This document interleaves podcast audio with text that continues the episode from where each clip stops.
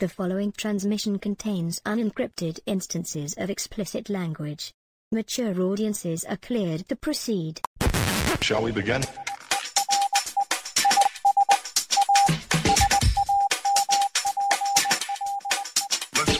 In October of 2019, Todd Hostetler approaches his roommate David Mohajer with a proposal for a podcast about spy movies and television shows. It's a topic that we have long enjoyed discussing between ourselves as friends, and we thought it might make for a fun show.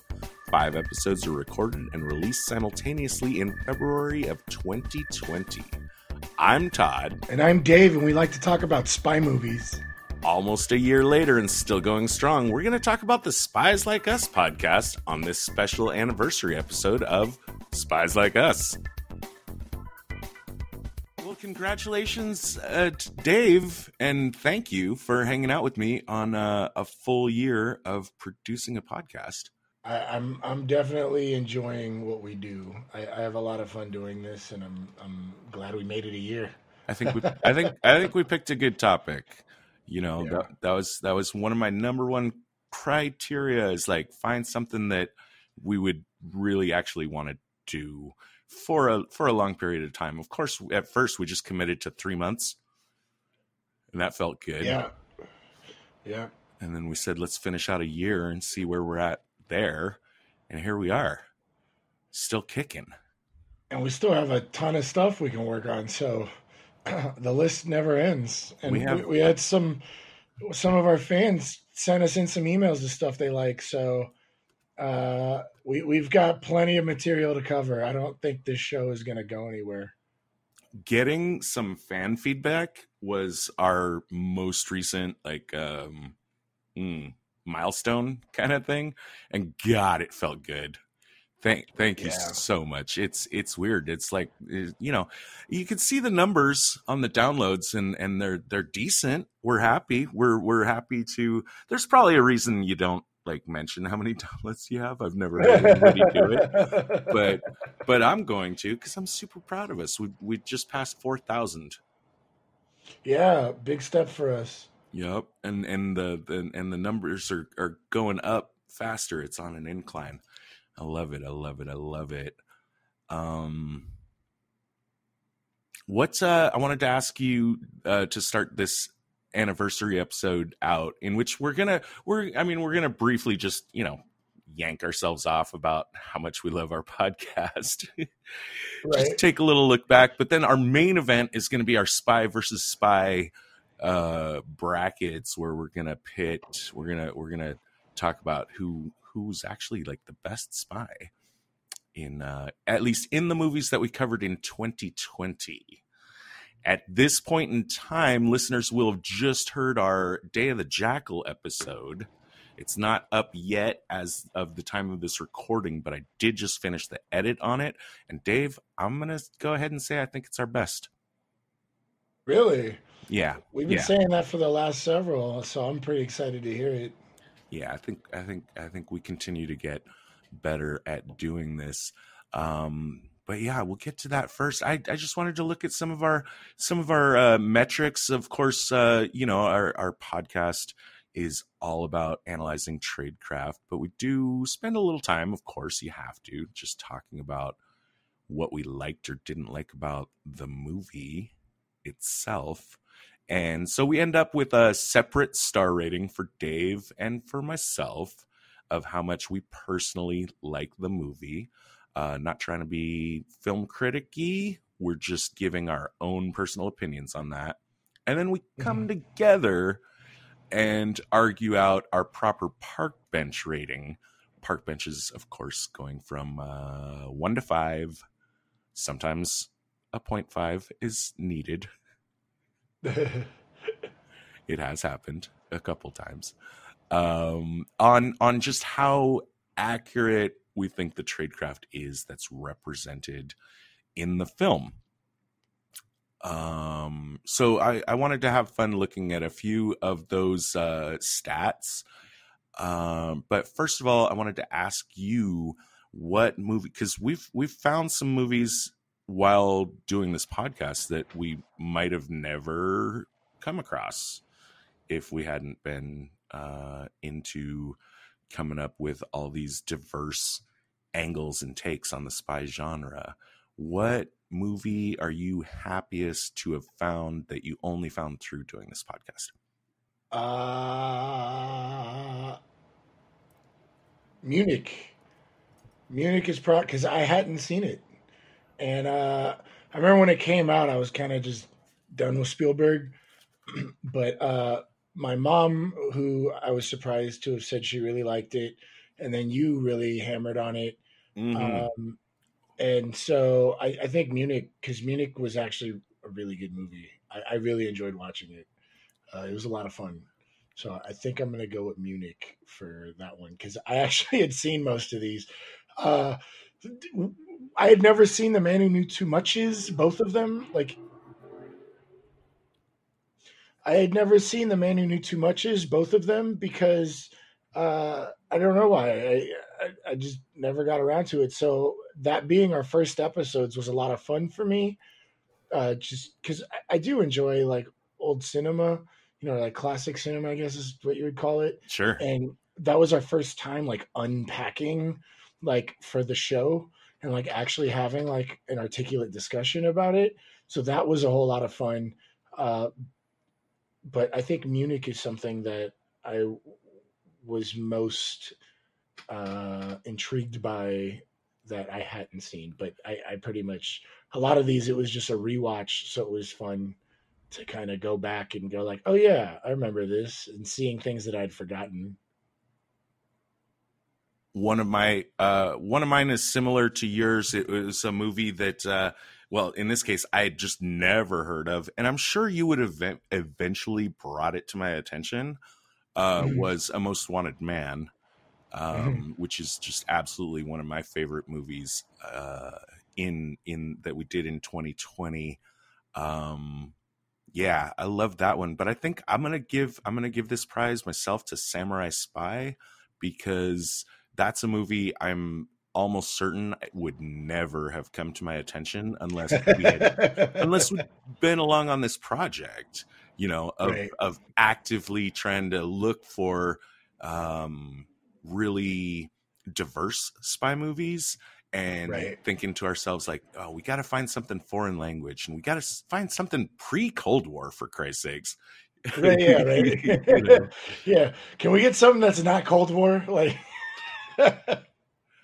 and samurai spy fits the bill so well especially since like it's it's it was made during the cold war and its sensibility it's kind of taking these uh old japanese uh legends some you know mixed in with history and kind of reframing them in a very cold war uh mentality of like what was going on in the 60s uh so yeah super super excited to have found that one. I've always been hugely into Kurosawa and it's nice to be reminded sometimes that you know there are other guy other guys that were doing samurai movies in that in that era.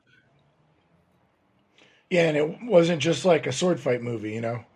I think I think you brought this up in our episode that like uh, a, a lot of the samurai movies were kind of analogous to our westerns, where hey, it's just a shoot 'em up movie or it's just a sword fight movie, but Samurai Spy has a lot more going on than just some sword fights. Yeah. And uh yeah, that was Not to knock Kurosawa, because I mean he's definitely a cinematic master, classic director.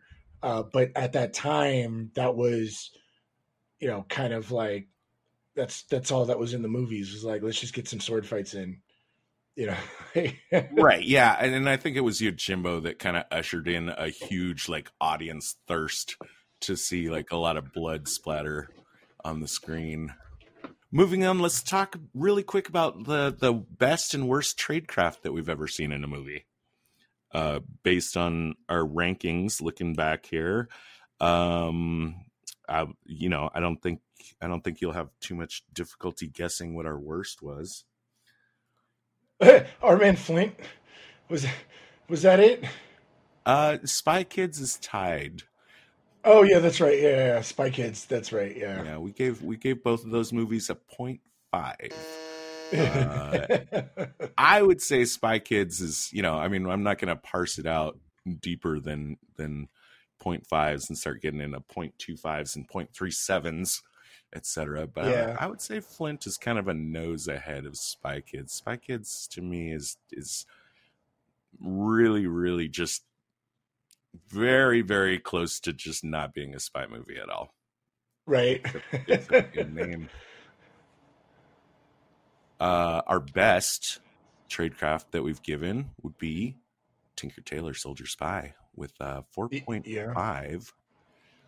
Um, again, we gave Day of the Jackal, which was our most recent episode, uh, our very first five star, five park benches. Um, but doesn't quite count for this purposes of this conversation because here we just want to talk about things we did in 2020 and uh tinker Tailor, yeah rocking it with a 4.5 park benches very very accurate lovely john Carré kind of beautiful realistic stuff that we just yeah. love, love talking about i mean i love talking about the bad stuff but and the good stuff but the good stuff is definitely more fun Absolutely. Uh, we had a lot of fun on that one. I think we both watched that movie like seven, eight, nine times while we were prepping for the show because there was a lot to figure out there. I, I had a lot of fun doing that one. Now, a movie doesn't have to be uh, a good movie to also have good tradecraft in it. Uh, I looked at some numbers, and our worst rated movie with the that had the best tradecraft in it, with the, like the biggest difference between the two. You want to guess what that one was? The company. Yeah, which isn't quite a movie; it's a miniseries, but Right. we, we treated we treated each uh, as a movie, and uh, definitely want to do some more TV shows in the future. I think we still haven't wrapped our heads around how exactly to approach TV series, but uh, we're gonna get some practice on that. Sometime this spring, we do have Get Smart on the schedule. And That'll be fun. yeah, I am I am looking forward to that. Um, how about how about the best movie with the worst tradecraft? What do you think? um, probably guessing, just thinking back, The Good Shepherd. Because I, I think I think we both kind of realized there wasn't as much as I had thought, even though that's probably my favorite spy film. Actually, Dave, based on the numbers that uh, we have recorded here, um, the Good Shepherd kind of sits kind of in the middle. Um, there was a difference between we did uh, rate the park benches a little lower than the overall quality of the movie, but not by that much. Um, I can give you a hint. It's another TV series. Oh, was it Garrick when we did Garrick? definitely, definitely. Uh, yeah, because we rocked out with full on fives for uh, the Garrick character, um, as as just loving him. But since so much of his tradecraft goes on off screen, we didn't give him a super low park bench rating. He sits at a kind of a sort of a comfortable two, but Uh-huh. just that gives us the biggest difference between uh, enjoyability and uh, you know things you should actually be taking notes from. Pretty pretty high difference there. Um, yeah.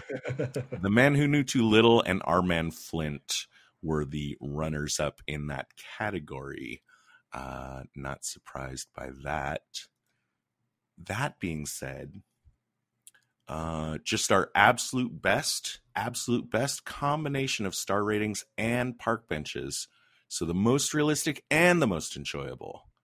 What do you think? Tinker Tailor?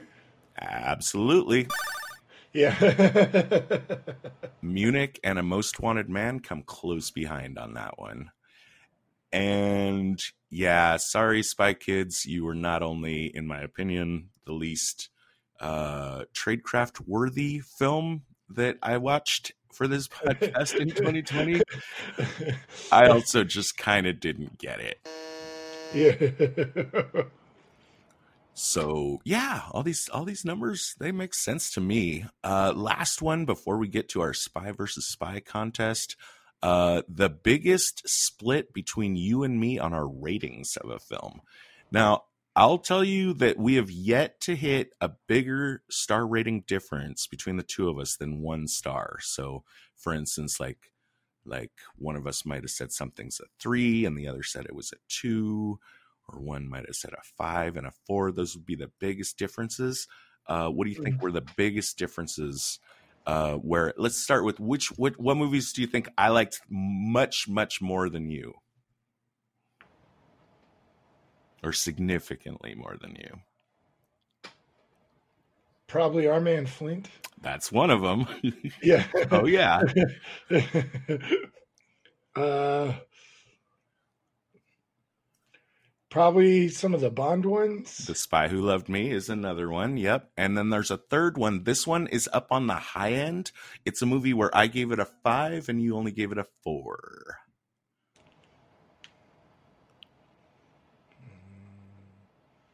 Oh, was it the Bourne Supremacy? Of course, of course, because Oh, that's yeah, like yeah. just one of my favorite of all fucking time. well, uh, that's how we swapped. That my favorite, you gave a four, and I gave a five. And which one? Which ones were those? That was the Good Shepherd. And one more. Oh, that I gave a five and you gave a four. Yep.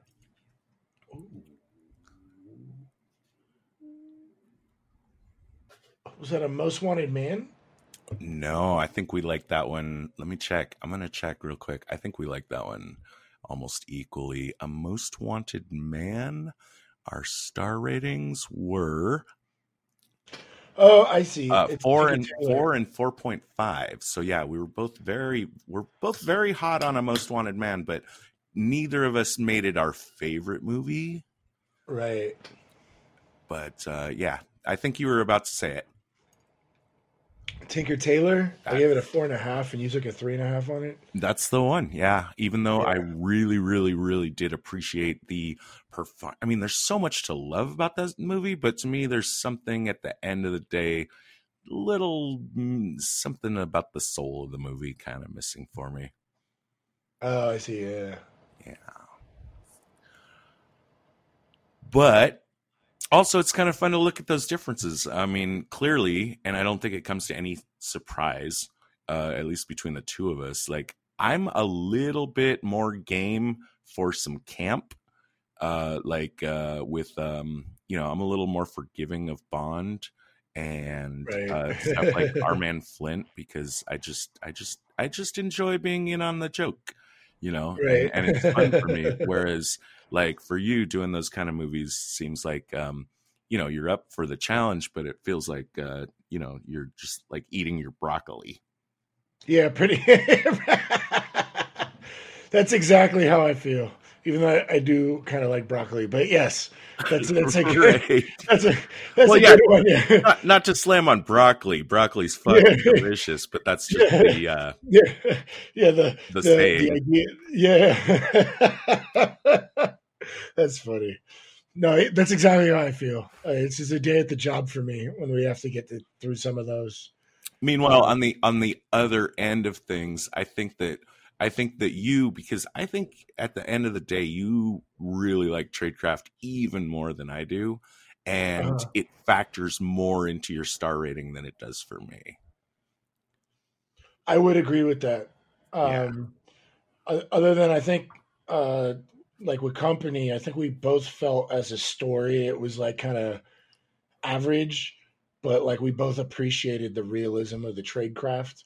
So even though it does factor in for me a lot for my star rating, I can also recognize that like, okay, the story is not spectacular, but oh my god, look at this trade craft, you know. Uh, it, it, it has happened, but I, I agree with you. I think sometimes it, it it really gets to me. Sometimes, like if it's done really really well. Right. Yeah. I mean, I, I think the company is like like again the biggest example of it just being kind of average as far as like a a, a watching experience, but uh, Right. tradecraft and especially like the the uh, portrayal of historical stuff is is quite good, quite interesting. And that is our little retrospective on movies that we've done through the lens of analytics. Here comes the exciting part. We're going to do uh, several uh, events, several spy versus spy events.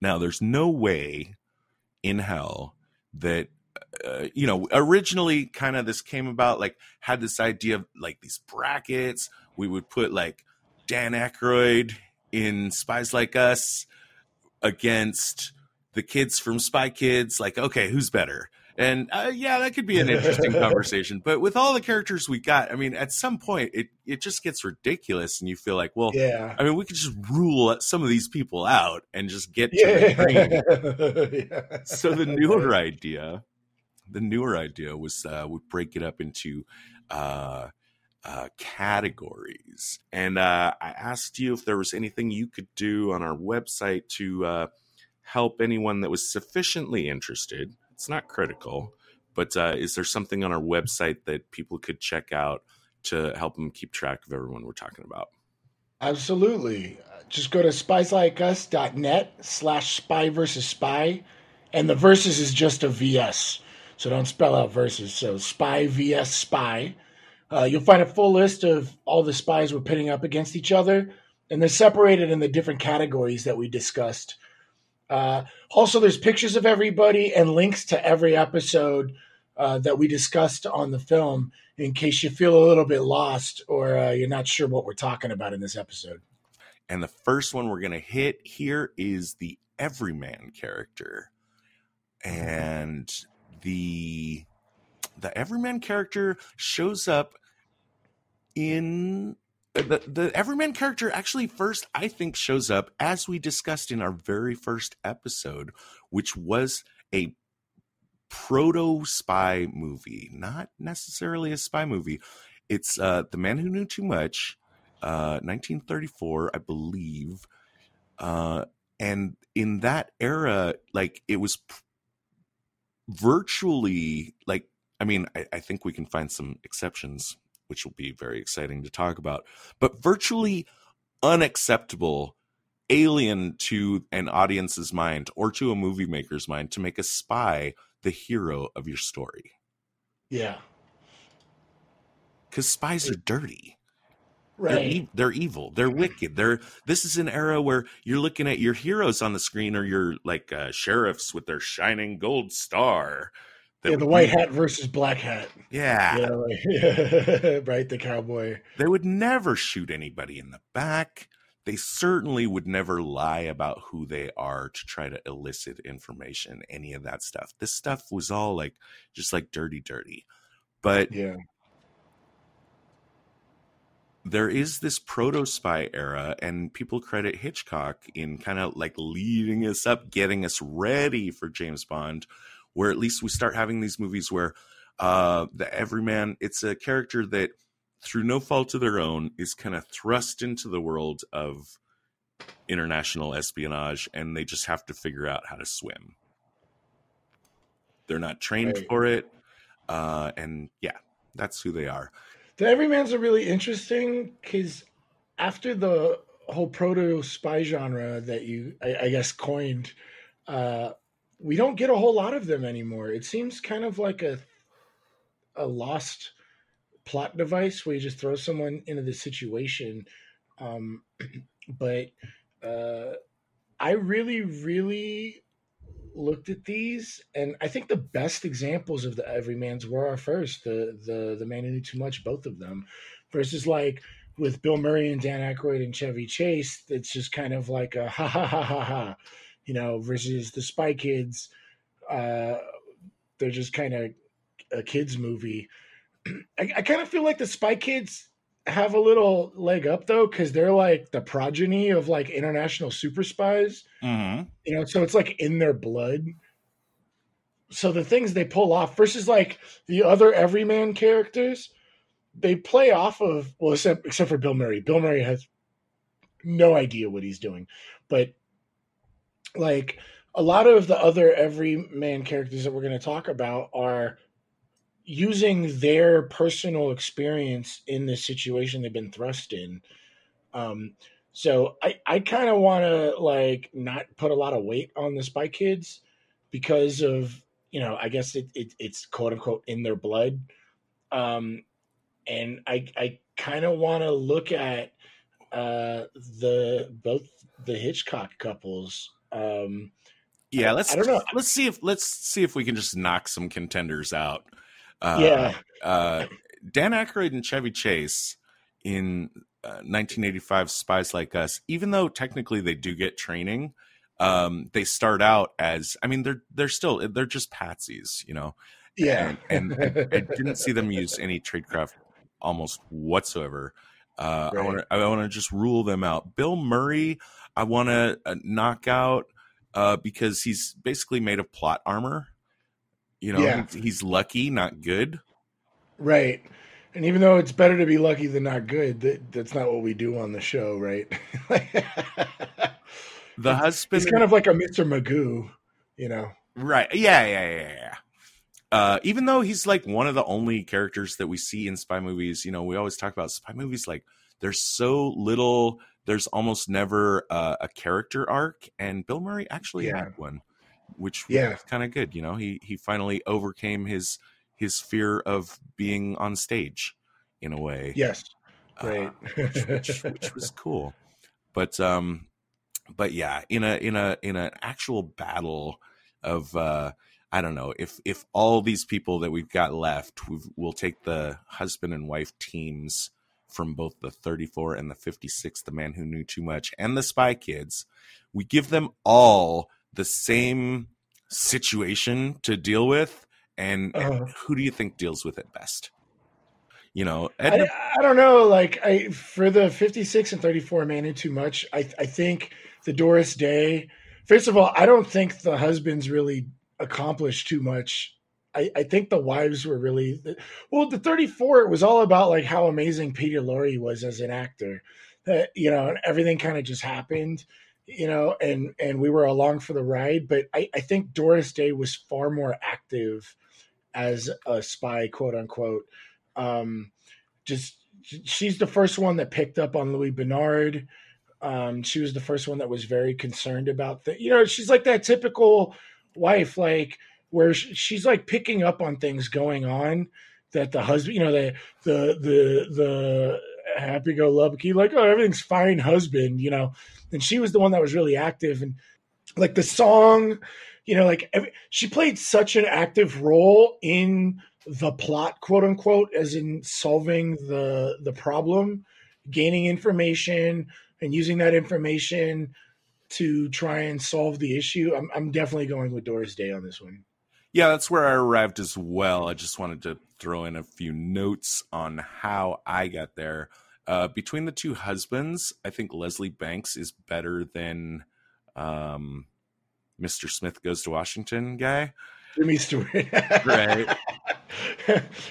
Edna Best does virtually nothing in the movie except cry, but Right. at the very end, she does get to like uh, save the day with a with a rifle shot, which is nicely set up and something you don't.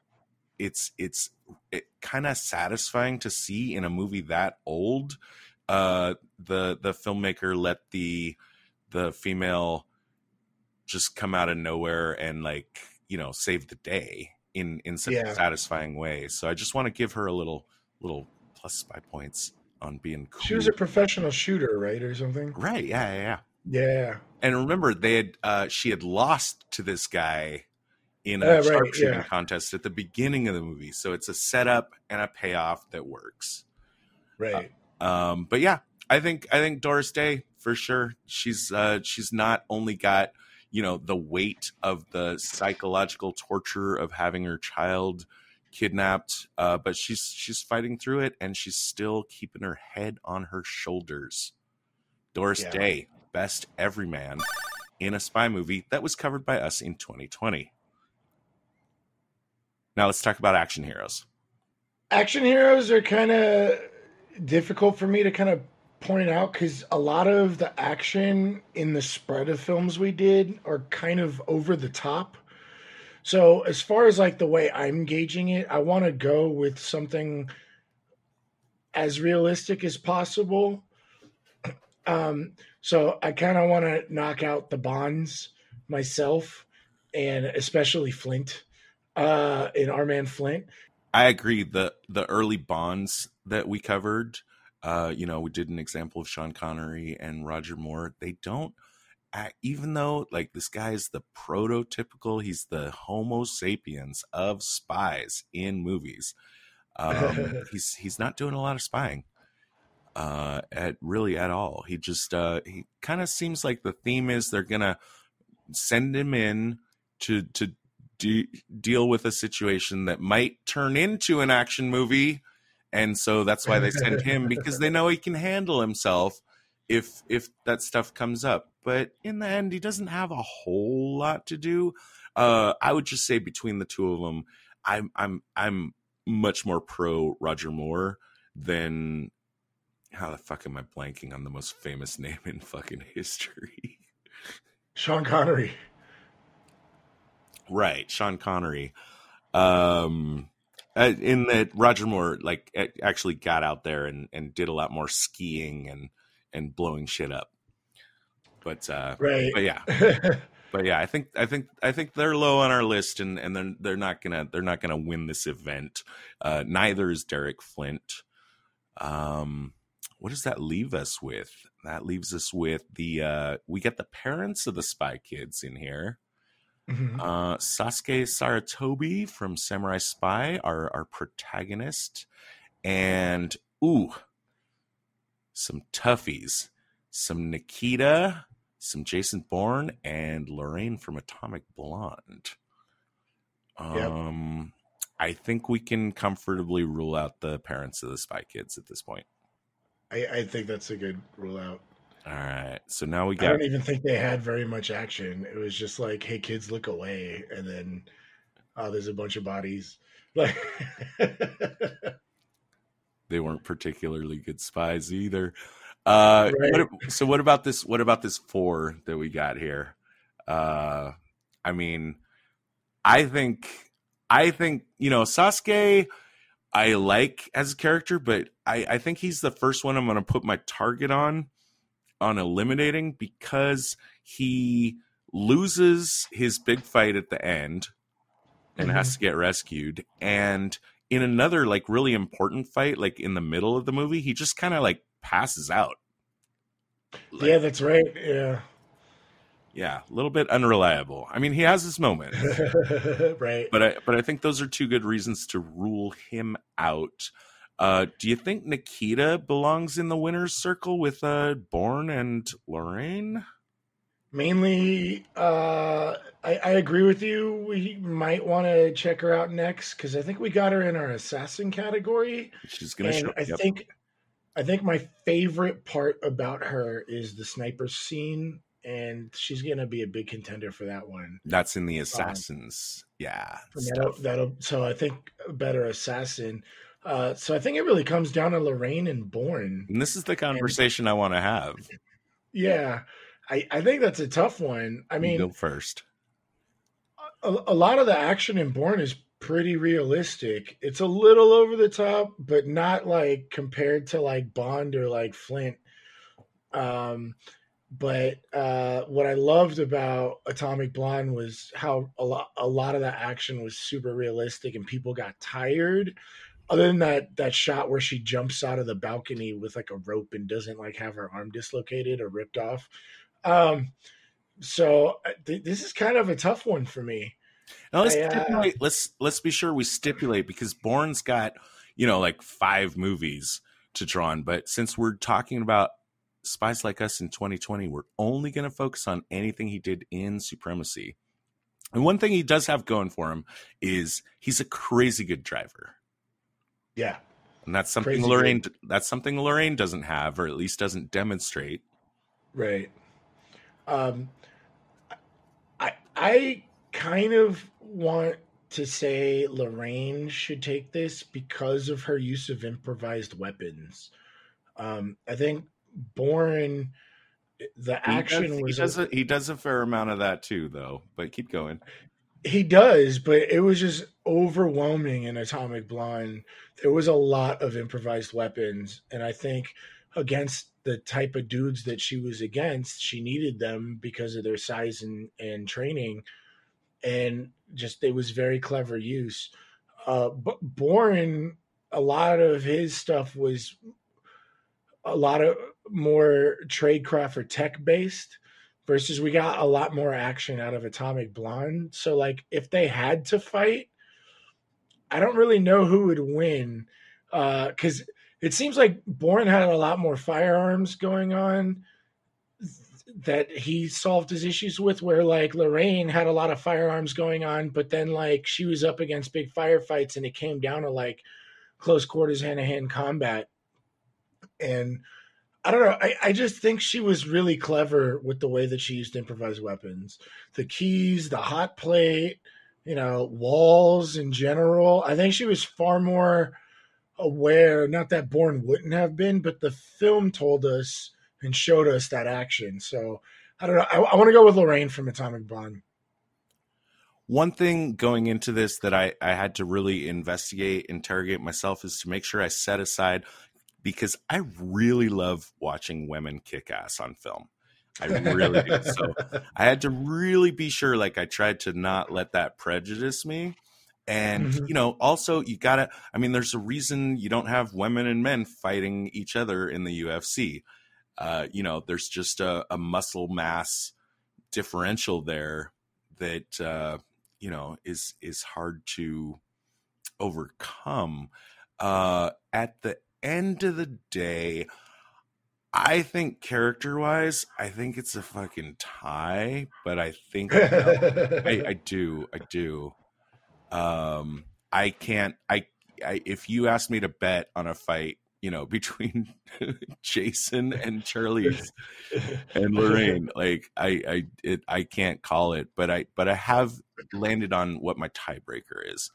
Uh, mm-hmm. My tiebreaker is that the Bourne movies are super, super fast cut action. And I don't think Matt Damon, I think, you know, as a character on screen, this is why this I'm going into a tiebreaker mode. I'm stepping outside a little bit the rules of the game. I, I don't think that Matt Damon had to put anywhere near as close as much work as Charlize Theron did in order to film those action scenes. You know, she oh, was, I completely agree. Uh, she was sparring with, uh, you know, uh, Keanu Reeves while he was working on his uh, uh, what you call it movies where they killed his uh, dog. John Wick. Yeah, yeah the John, John Wick, Wick, movies. I, like they were sparring partners. Oh, really? I didn't know that. That's mm-hmm. great. and uh, you know, and the whole thing, the whole beauty of the the big, huge, beautiful, which I I think is the best fight scene of all time uh, which might alone give it to Lorraine, but also that it's done, even though there's a lot of like jiggering with, you know, camera stuff, but I think it took them like four days to film that fight. So mm-hmm. that's that's how I'm gonna get to Lorraine, and that's how I'm gonna join you in crowning her the best action hero that we have covered in 2020 in a spy movie of course action is just you know it's it's one flavor of spy movie. Oh and let's i mean let's not forget like next by the time we do this again next year at that point we will have done i think probably a mission impossible movie. And when it comes to being yeah. an action hero tom cruise is just going to come in and say like fuck y'all. Yeah right. Um but um but yeah in more serious spy movies uh, you've got the infiltrator, uh, the person that sneaks in, pretends to be someone else, and gathers information, and uh, ultimately, I don't know, betrays the trust of the people that he purports to be working for. He or she, of course. I liked I liked that we categorized this as the infiltrator because I noticed some of them, most of them are moles, but some of them are like the guy that gets into the thing and isn't necessarily a mole. you know. So I think this was a great classification for this. Um, you know, you look at like Tom Hardy, who who is basically just getting in and uh, uh, you know putting on you know the persona that he did, you know, or uh, like uh who, who, like like Brad Pitt where he wasn't a mole he just kind of like I, I, think we had to classify these together just because of going in and putting on a persona. So uh I think it was a great idea on your part to make this an infiltrator category. Can um, I can I can I flag two that I think we should rule out of contention even though they they I, I want to flag two as being purely ridiculous. okay. uh, and and both of these involve spoiler alerts. Uh, so, you know, I'll give you five, four, three, two. Skip ahead. I don't know, one minute. uh, Lorraine infiltrated. We're led to believe Lorraine infiltrated both the MI6 and the KGB. Right. As a CIA agent. Yeah. now, on paper, that sounds amazing. And how could you not say she's the best infiltrator? On the other hand, I actually didn't buy it and I didn't like it. And it's not exactly what happened in the comic book. And honestly, I thought it was just a stupid Hollywood way of, of fitting her into. I, I just, I don't know. I, I, I didn't like the, the reveal at the end of Atomic Blonde. Um, yeah, the only person that ever pulled something off like that that we know of is the real Kim Philby, and I don't think it would have been as easy as Atomic Blonde pointed out. I also want to put Kevin Costner in No Way Out as an infiltrator. That was the other one. Yep. Yep. Because that was silly. It was like the the reveal really wasn't like, what what was this for? I don't I don't understand. And there, I mean, like even though thinking about it, like backtracking and going, oh, wow, he being in this situation puts a lot more weight into the problem that he's facing. But it was just from the story that were presented, kind of was kind of a cop out as far as I'm concerned. Right. So that's why I want to set aside Lorraine and Yuri uh, out of contention on a technicality of just, yeah. of just being movie bullshit. Even though like if you if you buy what they did, like they're like the greatest infiltrators of all fucking time. Yeah, right. now the list that we are left with, um, I actually thought like one way we could narrow this down is to uh, talk about like who actually who actually got caught. Uh, Louis Bernard in both in 34, both. right? In both of them, he gets caught. Yeah, especially in the 34, I definitely don't want that Louis even in contention because he just went to dance and got himself shot. And then in 56, we don't see what got him caught, and he's like still in disguise, but from the bus scene, I would think he's much more capable than that, unless someone higher up sold them out or something, which we're not given. So I, I think ruling out both Louis Bernards is a good idea, even though if you listen and go back and watch the bus scene in uh, oh, that's a good one. 1956, yeah, where he's like eliciting information from Jimmy Stewart and Doris Day. It was it was great. Um, but yeah, I think that's a good rule out right off the bat. Uh, next on my chop list is uh, Mitsuaki Inamura, who we nicknamed the Dirty Guy. Uh, since yeah. there were so many Japanese names, we had to give them all nicknames in order to keep our shit straight. In uh, Samurai Spy, uh, I know you were like really down on him for just you know getting drunk and whoring around when he right. should have been handling his business. Yeah, it was way too early to start celebrating. Like he basically infiltrated and found ways to get information and profit off of them. And just before he finished the job, he just yeah starts going to party. So I, I, I think that's a good rule out right off the bat. Other people who eventually got caught uh, in our in our narrowing list here, uh, Kim Philby gets caught. Do you think? Do you want to rule him out or keep him in? Uh, we're talking about the Good Shepherd's portrayal of Kim Philby. That's the one. Yes. Uh, Kim Philby. Uh, yeah, uh, character's name was Arch Cummings, played by Billy Crudup. I think we should leave him in the contenders because of the damage he dealt. Okay. Um, I think most moles get caught eventually. Right. Yeah. See, I also wanted to mention that. Like you're you're right. Is uh, you know, even even if they did get caught, if they managed to do a huge amount of damage along the way, hmm you know, because Bill gets caught in Tinker Tailor Soldier Spy, but I I wouldn't want to rule him out. So No, I mean he got John Hurt kind of quote unquote retired, you know, uh, and he he put up a lot of damage against the MI6. Um, I think, yeah, I I uh, I, I kind of want to leave him in.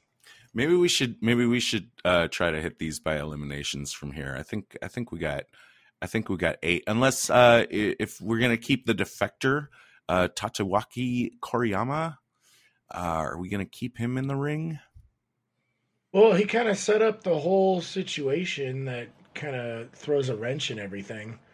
You know, uh, I think we had some complaints about him though. Like he got himself in a lot of trouble, and yeah, you know, like I think the whole chain going down. I don't, I don't know that he really accomplished a whole lot other than setting the wheels in motion, and those wheels kind of accomplished a lot, but he kind of was like I'm not doing this anymore type of thing. So I, I don't I don't I, I think we should kind of knock him out. I think it's a good one to knock out. Yeah. All right, I got a I got a way we could we could we could winnow this field. We'll do some eliminations. Uh, what we're gonna say is like the two characters have both infiltrated the same organization. Which one gets caught first? Uh, and I'll start with Yevgeny and Brad Pitt's character in Spy Game. If you gave these guys a similar mission, right? And they need to stay undetected, but also provide useful intelligence back to their bosses. Which Right. one of them? Which one of them gets caught first? I would Yevgeny say Brad Brad Pitt. Pitt? I agree. I would I and and one of the reasons like you could argue that Brad Pitt was acting out of emotion uh which was probably his first mistake or whatever. He wasn't really thinking clearly, I guess. Um I so would argue him- that, and that's Right. and that's why I would that's why I would knock him out and give it to Yevgeny. But you could also say, okay, well, that's one instance. Let's say that we both put him on a professional job who would come out. And I want to say still Brad Pitt because he's the one that left uh, Robert Redford. He was kind of like the naive, like, I'm not doing this anymore and hadn't learned everything versus Yevgeny was like on point all the time. And the one time he kind of got caught in episode two, he got off and he got away, you know. So I, I think we should knock out Brad Pitt for sure. I agree. Let's just keep it going. So and and roll it along with uh Yevgeny versus Matt Damon In the Departed, in the Departed. Yeah, yeah, yeah. They're well, both Matt they're both going deep cover. caught, That's Yeah. true. That's true. um, but I think Matt Damon was in much deeper cover than Yevgeny, Yeah. And he was really smart about it. And the only reason Matt Damon got caught is because Leo was at his level doing the same thing, you know. And and I don't even think Leo didn't even know it was him until one accidental thing. He spotted the note.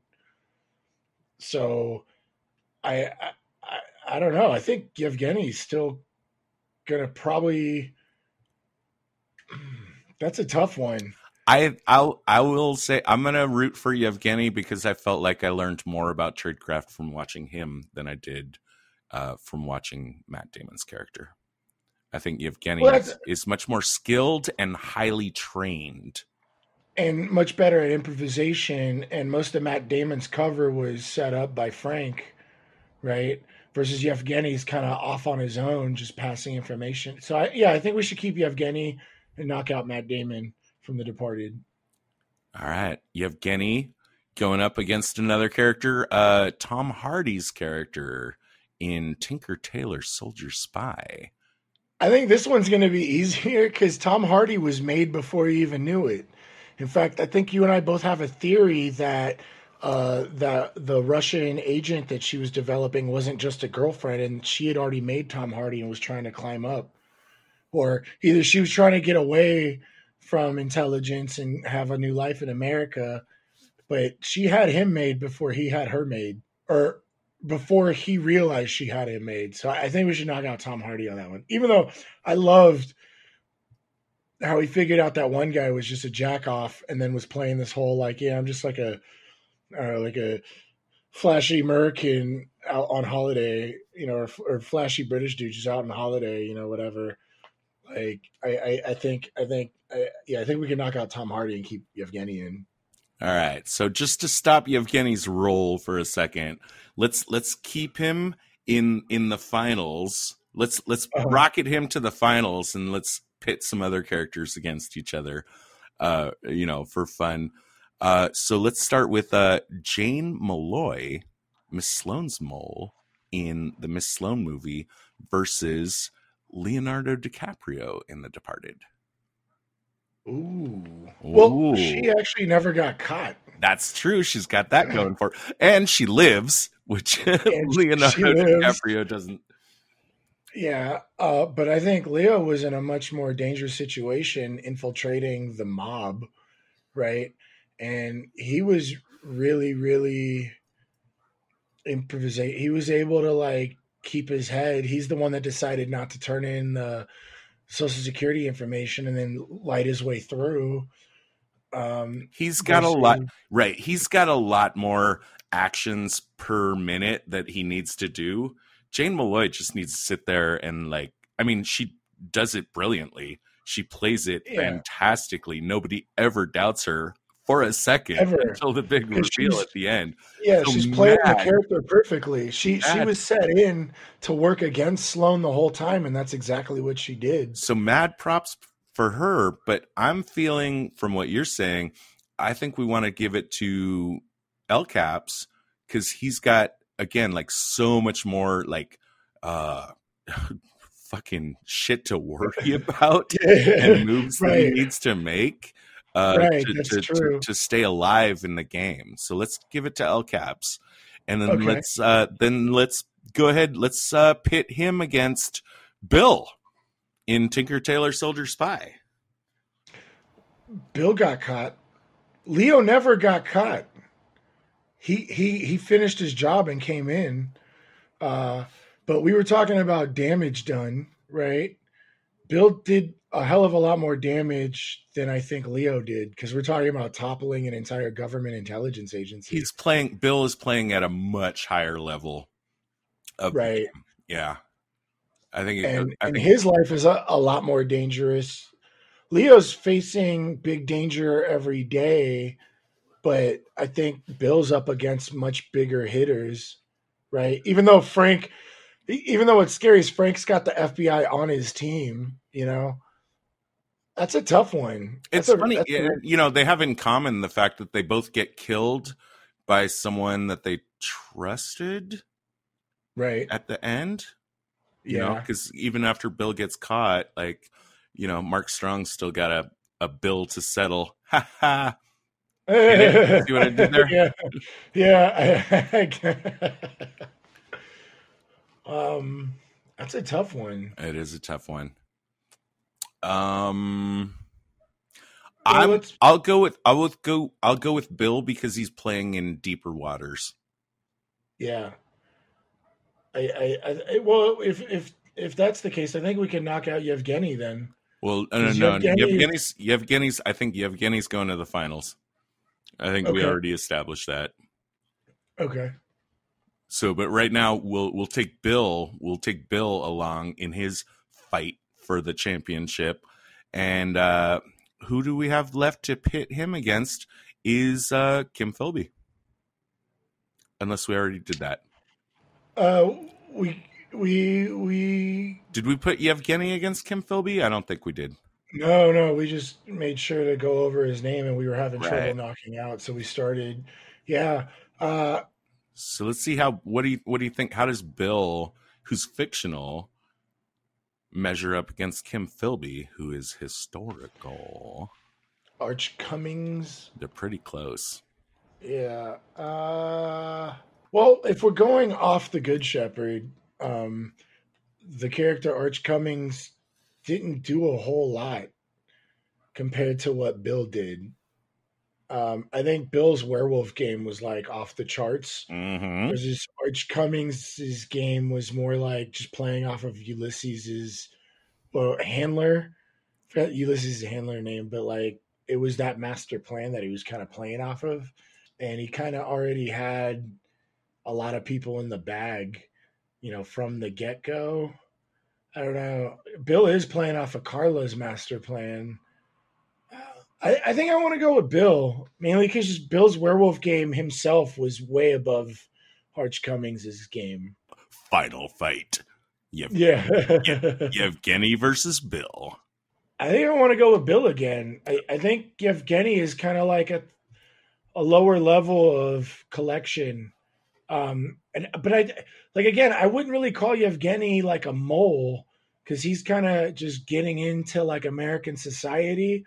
The the things that he had to do to keep himself safe, you know, his code matching and all that other stuff. This is this is kind of a tough one. I think I no, I think it's I think it's Bill because you know, uh, you know, even though they're they're not fighting with the, within the same organization, um, the stuff that we see Yevgeny do is the stuff that Bill did when he was much younger, Oh, I see. like when he was coming up in the ranks. You know, Right. Yev- Yevgeny is a talented, uh, you know, up and comer.